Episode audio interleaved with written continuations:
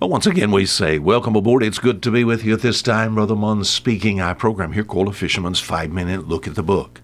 We've sort of boated you to death the last few weeks, have we not? I enjoy doing this. We back here in Genesis chapter 6 and 7, and talking about a little parallel here. You would be amazed. Uh, I've been in the ministry now for 40 years and travel almost around this globe. And you know what I found of religions in general and false denominations in general? You know, here in chapter 6, God orders the the building of a boat. And as far as Noah and his family, it says here in Genesis chapter 7, it talks about Noah and his family. It says they went into the ark. Then it says in verse 16, and they that went in, went in, male and female of all flesh, hath God hath commanded him, and the Lord shut him in. Are they went in? They went in. They went in. They went in. inside the ark. You believe that? Yes. Do you know what most religions and false denominations teach concerning this ark of safety? If we could say today that we think about going to heaven as like getting aboard uh, a boat and heading to the port of glory, we call the ship the good ship Grace. Instead of getting on the inside, most religions and false denominations teach uh, that the ship has handrails all over the outside, just rails along the side of the boat. You just hold on to these rails, and you endure the storm and then safely inside the port. Oh, but my friend, that's not, our text did not even say that. Noah and his family had to get on the inside. Everybody on the outside perished. So we've talked about handrails. Handrails around the ark? They'd be foolish, wouldn't it? But once again, people believe that. We talked about the handrail of church membership.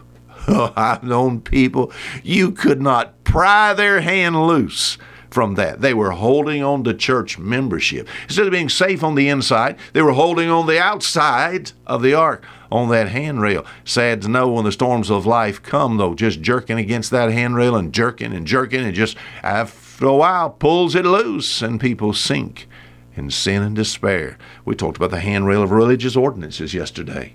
You know, are you a Christian? Oh, yes, sir, I was baptized. Didn't say that, sir. Are you a Christian?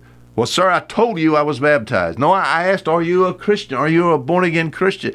I just told you I. See, they're holding on to some ordinance.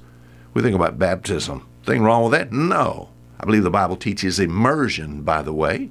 But I tell you, I'd be foolish to, to hold on to that, that I was immersed many, many years ago. Some people think, as far as immersion is concerned, you go down in the watery grave. Some people even think you, by faith, you meet the blood of Christ there. How silly. How silly, my friend. I dare not hold on to the handrail of any church ordinance. Many people hold on to the handrails of religious experiences. Religious experience? People tell me about their experiences. They've taken theology and turned it into some kind of therapy. Christianity, some kind of Christianity to make you feel good, you know?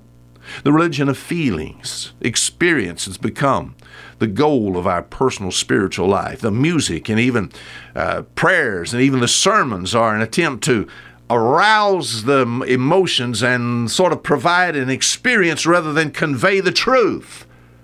I'm telling you, if all you have is an experience, there's going to come a day where you're going to enter death's door and your experience is going to be gone. You say, What are you talking about? There's no peace in the experience. I'm not against getting close to God.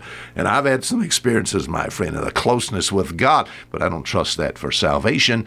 I'm safe inside the ark, not holding on to some handrail of religious experience. Feelings come and feelings go. What's uh, you know? What are you What are you going to feel like, my friend, when it comes time when somebody tells you, you know, your your days are numbered here upon the face of this earth? I feel uh, as far as uh, even we think about even local churches concerned. Churches are turned into places where just instead of preaching the truth, it's just a place where people's feelings just uh, ascend and they leave and they go home and the feelings go all the way down again. And it's just up and down, up and down, up and down. I'm glad I've got more to, there's more to salvation than just my feelings. I'm glad I've got something within the soul, peace inside the heart, not just my foot feeling good. Holding on to the handrail of some religious experience at this door, my friend, it'll flee. You need inside God's ark. Until tomorrow, Fisher Fisherman saying goodbye.